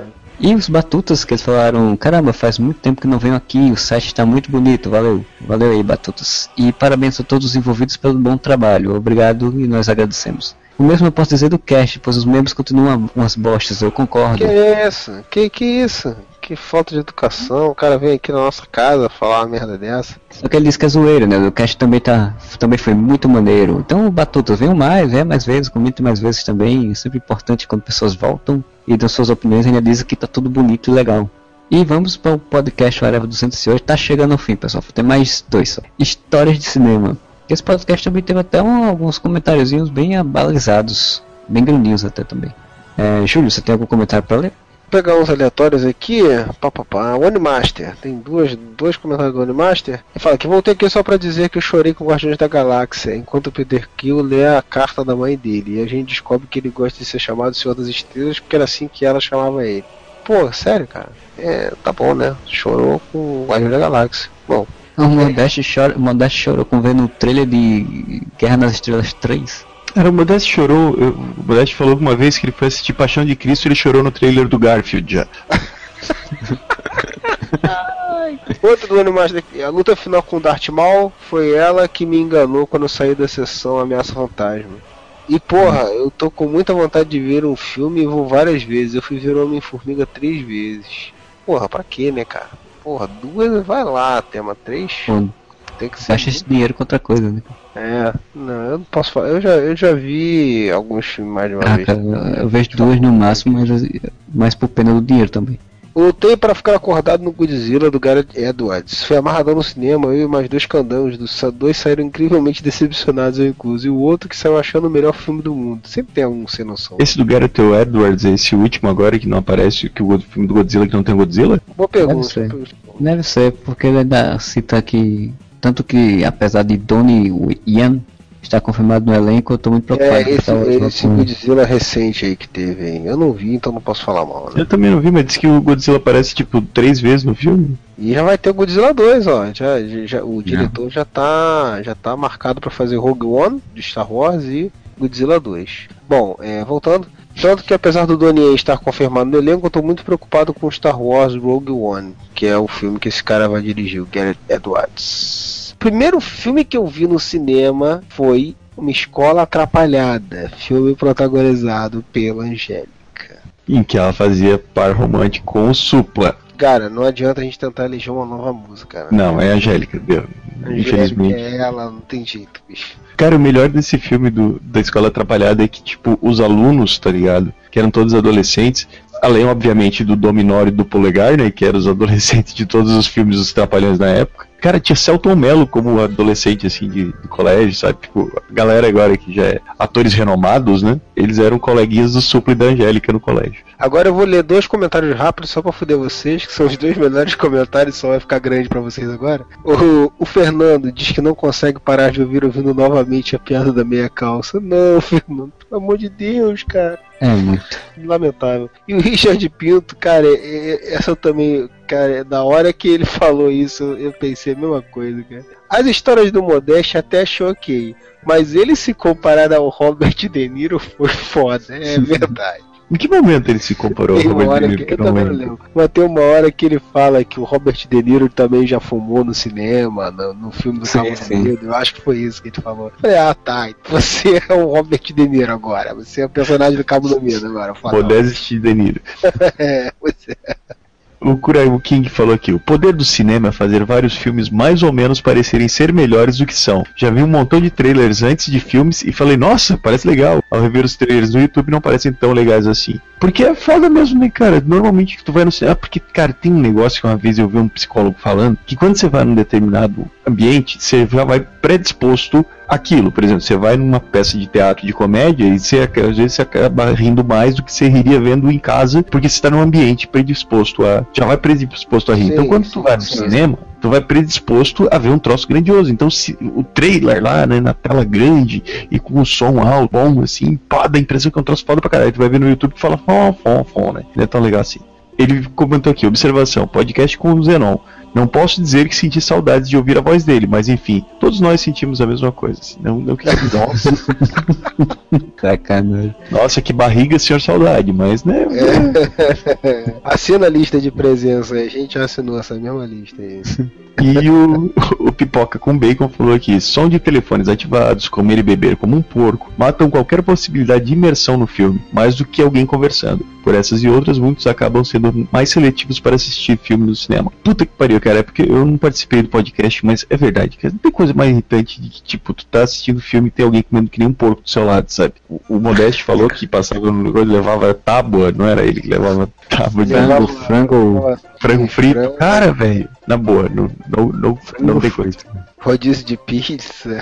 Caramba, frango frito, essa ficou na minha memória. Não, Se bem, que eu tenho, se bem que eu tenho um projeto de um dia montar um cinema e churrascaria rodízio ao mesmo tempo, sabe?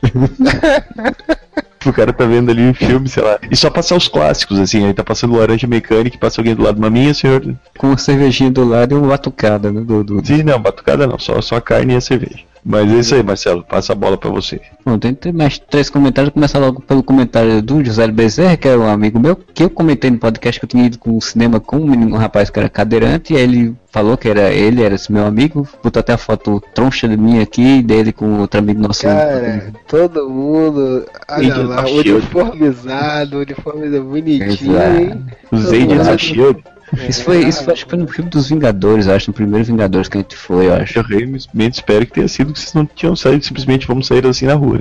Agents of Porreta. O Kural King falou que teve uma semana de atraso e aqui está uma história legal de cinema. Vamos lá.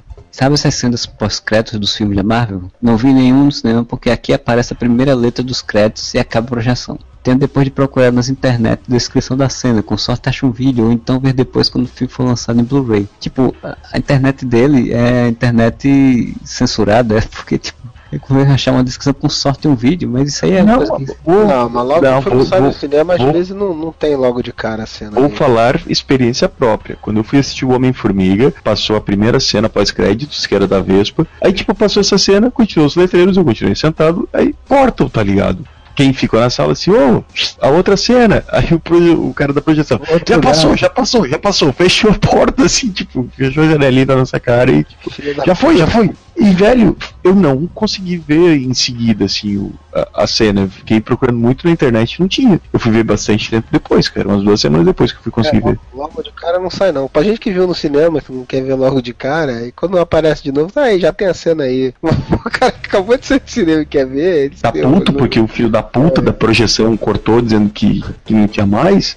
Não, porque geralmente as coisas pu- pulam tanto que eu acho que eu acho que achei que era mais fácil de achar ainda hoje em dia. Então, é alguns que não tá saindo Você, tanto. você que é privilegiado, que você consegue ver até o final aí, fica aí agora achando que vocês estão reclamando à toa. Tá vendo só? Viu? Quando a realidade bate na sua cara. Pô, que é esse? Só porque eu assisti Perdido em Marte no cinema VIP com cadeirinha reclinável e, e Olha, jogando na pra botar, cara o- dos... botar o pé e um espaçozinho pra colocar copinho, tudo direitinho, até comida se eu quisesse. Às vezes na vida é bom ser rico uma vez perdido. O Eu sei qual é a sensação. E o Luciano Abrão falou que um excelente podcast e lembrou os áureos tempos quando eu tinha direito dinheiro para ir no cinema. Hoje em dia, mais próximo disso é quando assisto algum trailer do Wi-Fi da lanchonete Selvarenga. sem o áudio, porque o som iria me entregar através das árvores e pescando o sinal dos clientes que pagam. Enfim, não tenho histórias memoráveis para dividir com vocês, então deixo apenas meus elogios. Muito bem, Luciano, muito obrigado.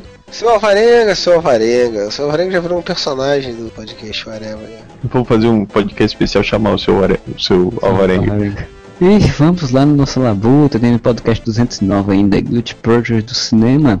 Eu adoro quando o Marcelo fala essa palavra, é muito bom. Guilty Pleasure, Pleasure do cinema. É um Guilty Pleasure seu, eu falando Guilty Pleasure. Vai, Moreira, começa aí. Vou começar aqui por uma coisa que me indignou na hora e vai me indignar de novo. Você vai me indignar esse comentário do Modeste, que o Zé do Desemprego falou aqui, porra, Modeste, porra! Lava sua boca suja antes de falar da Alicia Silverstone. Ai, ela é gorda. Concordo. Isso vindo de uma pessoa que fez do estômago. Ah, Felipe, pelo amor de Deus. Hoje ela pode estar tá acabada, mas na época era uma puta de uma gostosa. Não fala merda, pelo amor de Deus. Ela não está acabada que eu vi a Alicia Silverstone. Não sei aonde que eu vi no programa é. desse aí, de, de, em entertainment, e ela continua gostosa. A Alicia Silverstone fez um seriado até pouco tempo, estar em terceira, quarta temporada, assim, dá muito bonita ainda. Sim, eu, eu vi ela num programa desse aí, entertainment, ou no, no, David Letterman, ou sei lá, Jimmy Kimmel, e ela tá gostosa pra caralho. Aí o Luciano Abrão falou: Ah, mas vamos ponderar um pouco nos anos 90, eu, virgão que sou, pagava maior pau pra Alicia Pedra Prata. Mas o Batman ela estava rechonchudinha assim. Não que isso fosse problema. O problema foi o desenvolvimento do filme como um todo, que conseguiu fazer com que ficássemos incomodados até mesmo com as beldades. Alicia, Uma Thurman e Ellen McPherson. Tudo culpa da Dilma, quer dizer, do Schumacher realmente uma turma, ela é muito bonita e tal, tal, mas porra, realmente no filme você se incomoda com ela. Mas a Alicia não. E o Zé do Desemprego respondeu que é o filme realmente cheio de falhas, mas a mina era mó gostosa. Eu comia até ela se ela tivesse o triplo de gordura que quem gosta de osso é cachorro. Ah, Tô com o Zé do Desemprego, cara. Porque da onde que a mulher tá rechonchuda? Caralho. E é engraçado, como você falou, o Modeste que fez redução de estômago e parece que agora ficou com preconceito com gordo, foi? É, não é mais de gordo agora. Que tem? A menina tá, tá rechonchuda que for, tá gordinha. Qual é o problema, pô? Enfim, o Mega Mendigo botou o melhor trailer do melhor filme aqui, que botou o trailer completo. Ele botou o filme completo do Bingo, Esperto para Cachorro, que é o filme que eu falei que o Bingo atravessa o país inteiro atrás do dono dele. E ele usa um óculos de sol. Sim, claro, né, cara? Porque ele é um cachorro inteligente.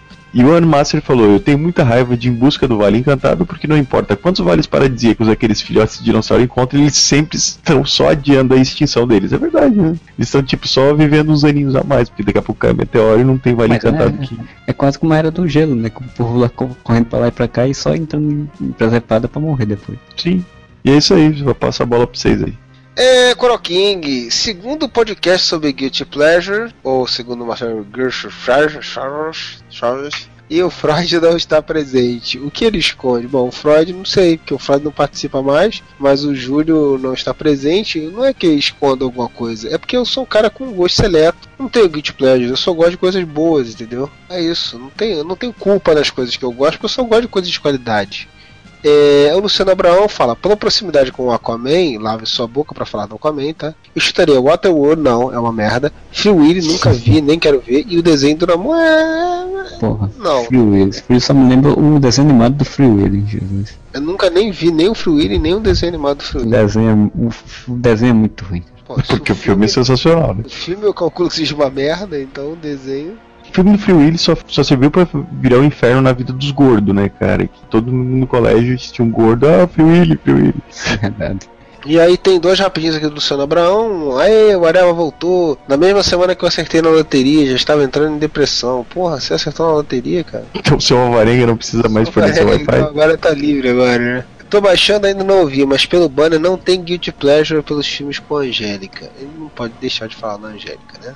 É, o Unimaster falou que adora aqueles filmes de artes marciais bem antigos e no estilo de sessão kickboxer da Band, né? É, faz 5 anos que pratica Kung Fu, de acordo com ele, e que recomenda para todos na academia que treina. Temos alunos que começaram aos 60 anos de idade e até crianças bem pequenas. E apesar da má fama propagada durante os anos 90 e de que muitas coisas no MMA serem desnecessárias, artes marciais são uma ótima atividade para entrar em forma, aprender sobre respeito, limite e se divertir no processo. E, e, e por que o Modesto não aprendeu nada disso então? É porque ele não fez, ele só olha, né? Fazer lutas mentirinha. Luciano Brown falou que uma vez ele viu um filme na banda que era de luta e comédia. Era sobre um nicho que tinha uma roupa branca com bolinhas coloridas e ele pegava uma loura e teve uma hora que rolou generosos peitinhos. Uh, cine privê ou cine kickbox? é, porque isso aí tá, tá estranho. Há uma probabilidade dele ter se distraído, sabe? Tipo, saiu pra tomar água Tava assistindo Sneak pro outro. Box, daí ele quando É, ele voltou já tinha começado a se tava- imprimir. É, pode ser, pode ser. Ai, Jesus. E aí, o Luciano Brown também falou que quando, era, é, quando você é fã de um filme e não consegue achar defeitos nele, mesmo que os outros falem mal, isso caracteriza guilty pleasure? Ou só quando você também acha ruim, mas se sente impelido a assistir? Cara, Talvez. assim, todo filme tem defeitos, né, cara?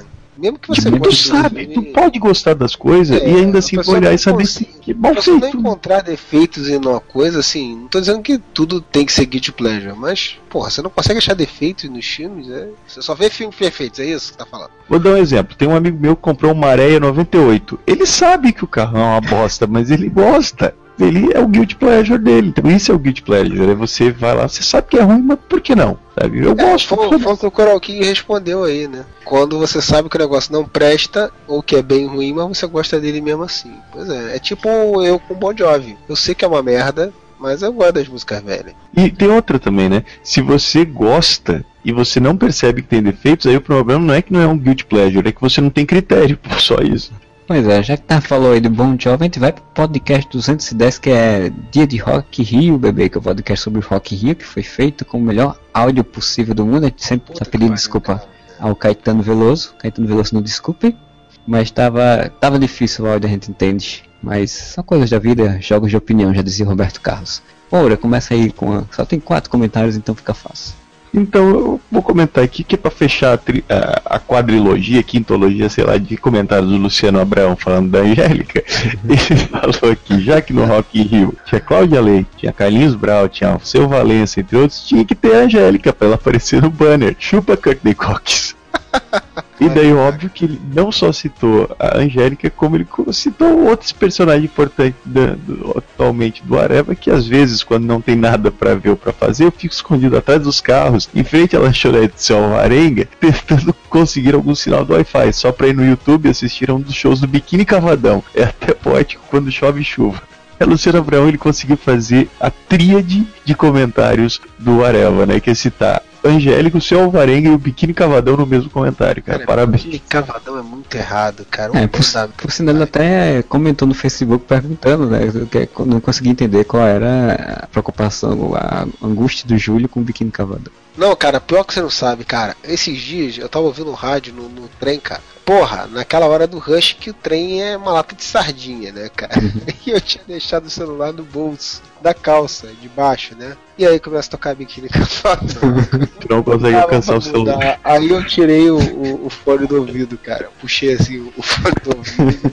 Aí deu um tempo, aí daqui a pouco ficou mais vazio, eu botei o fone de volta. É quando você botou, era um especial biquíni cavadão. Ah, Já tinha acabado aquela merda. O, o inferno do, do, do Júlio é um show do biquíni cavadão não stop, né, cara? Tipo, ficar preso. É, biquíni cavadão é muito ruim, cara. Pelo amor de Deus, cara. Então Júlio leia o seu amor, já leu? Vamos ler o seu agora. One Master. Uma das maiores surpresas da minha vida no ano de 99, meu pai comprou um aparelho de DVD. Grande advento tecnológico. Para minha surpresa, meu pai, que eu cresci vendo ele escutar brega no nível morango no Nordeste, comprou junto com o aparelho um DVD com o show dos Scorpions. Ele não tinha comprado enganado, realmente conhecia e cantava todas as músicas. Perguntei-me se eu tinha acordado em uma realidade paralela, pois essa faceta do meu progenitor era inédita para mim até então. Como o Scorpio foi famoso, né? é- Sim, Scorpions fazia sucesso pra caralho, cara. Estilo Love You. Eu não consigo lembrar até agora o nome da outra porra, da outra balada deles, que é da mesma época, cara. Pois bem, então, pra não ficar sem linear nada, vou ler os dois comentários do Richard Pinto, que modesto modestando, já virou um bordão dele, dizendo que Beyoncé é uma bosta, mas Justin Timberlake é ótimo. Sim, pode ser, é, musicalmente falando, que ele tá, é, pra ele Beyoncé não é bom e Justin Timberlake é bom, cara. É, aí eu vou discordar do Richard Pinto, que assim, uma questão de, de gosto pessoal, sexual, o que seja. Eu, eu posso ser sincero, não conheço nenhum dos dois, então eu não posso julgar, entendeu? Pode ser que até que, mas, é, né? E pronto, finalmente terminamos nossa maratona de podcasts atrasados para comentar. Mais alguma coisa vocês querem comentar para finalizar? Isso, momento whatever que já está gigante. Ah, se dirigir não beba. Ó, o projeto lá do, do Panza, cara, porra, acesse lá no Catarse, lá o projeto do nosso amigo Caio Oliveira, nossos chegas de Facebooks, e fico comentando lá, eu e o Marcelo, fico comentando nos posts dele lá, e ele comenta de volta, gente finíssima. Panza tá, tá todo vapor lá, cara. Foi financiado em tempo recordes. Mas tem metas estendidas, né, cara? Então agora tá 3 por 1 se ele chegar em 14 pilas, não sei se quando esse podcast já chegou, mas se ele chegar, em, espero que sim, chegar em 14 pilas, o cara vai levar 3. Quem ó, colaborou com 45 pilas vai levar 3 por 1, bicho. Ô louco, meu o próprio Panza, obviamente, né, que é o motivo do projeto, vai levar o Hipster Marvel e vai levar o quadrinho também do Mago Supremo, Alam Alamur, Alamur. Vamos colaborar lá para ele ter que criar novas metas estendidas e dar mais quadrinhos ainda pra gente. Ou Colaborem lá que eu quero ganhar essa também. Já ganhei o Hipster Master, quero ganhar o, Alamur também. Eu me fudi, eu, como eu, eu, eu tô fudido, né? Então eu entrei só com 20 pila pra ganhar o Panza. eu vou ter que ver se dá pra se eu colaborar com 25, se faz o pacotão aí, fica valendo como um de 45. Depois eu vou é, eu, eu, eu, colaborei com 45, até perguntei pra ele, eu disse, com 45 já vale, né? Ele vale sim, então beleza, não vou colaborar mais do que isso. Eu sou desse eneco, né, cara? O Revista Marvel é muito legal, mas como eu tô fudido de grana, eu falei, não, vou, sim, vou pegar o, o Panza, que, que o quadrinho tem uma premissa muito maneira, que eu fiquei. Gostei muito, né? Além de gostar dos trabalhos do Kai. Sim, mas agora ele me fudeu, né, cara? Que ele botou o Alan Moore aí, eu, eu só, só tô reclamando com o Caio sempre que ele não bota prints, não bota poxa, mostra essas coisas, que ele tem um desenho massa, cara, que ele faz. Ah, print o cacete, você vai pendurar essa porra aí na parede? Eu, não, eu nunca penduro essas porra. Eu comprei já um monte de print maneiro, eu nunca penduro essa porra. Aí é foda. Não quero print, não. Quero quadrinho, quero quadrinho, porra. Você não quer nudes, que digo prints, você quer quadrinho. Você é que nem é Playboy agora, não Manda prints.